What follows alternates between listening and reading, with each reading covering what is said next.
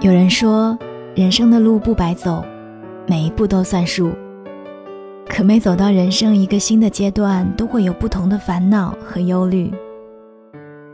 十八岁高考的时候，我看不见大学是什么样子；二十三岁毕业的时候，我想不到社会有多么现实；三十岁过了而立之年的时候，我还无法直视自己的内心，忍不住感叹。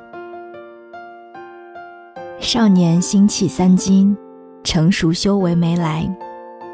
回首过去，经验没多少，教训一大堆。如果能够重来，我想对曾经的自己说几句话，其中一句留给十八岁：请勇敢去爱。这里是双份的阳光，我是三 D 双双。今天想跟你聊一个在我的节目当中许久没有提过的词——青春。二零二零年的高考很特殊，比往年来的要迟了一些。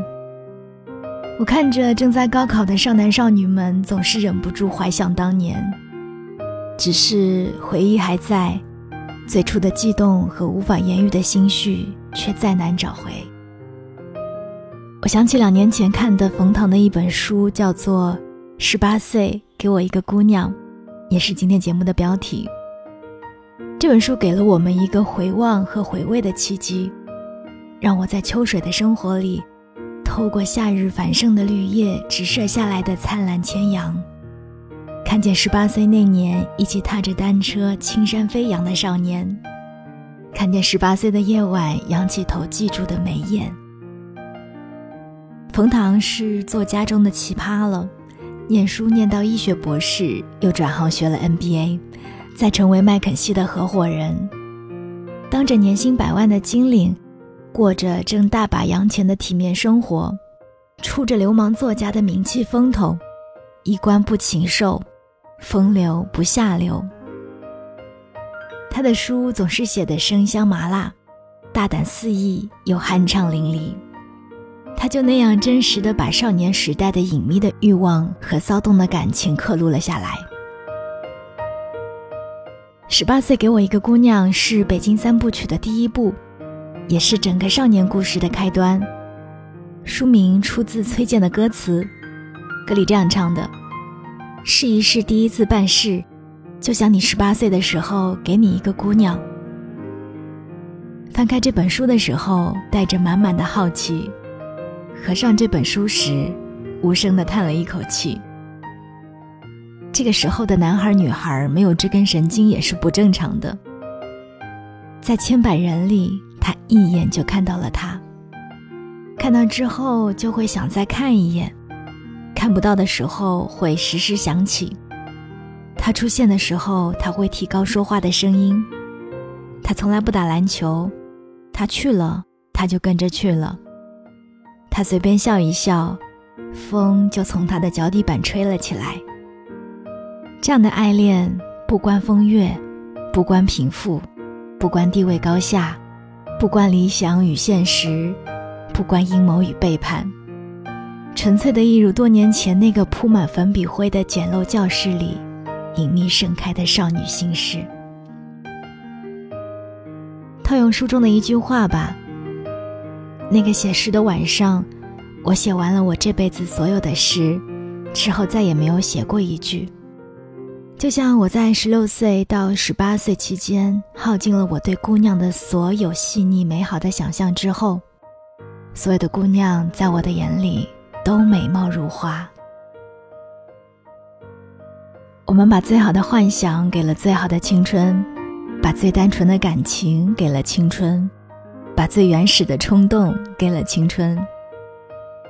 如果年龄是人生的节点，在十八岁之前，我们可以放肆的大声哭，大声的笑；过了三十岁之后，我们变得笑不纯粹，哭不彻底。以前天真幼稚的我，再也回不去了。现在那个成熟稳重的我，还在寻找。成年人就是被鼓吹长大的孩子。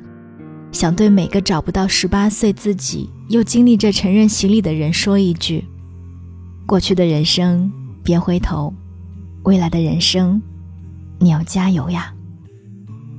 青春是用来追忆的。十八岁再见，未来的你，你好呀。你就像是森林和大海，就像小鸟和蚂蚁一样，少年啊，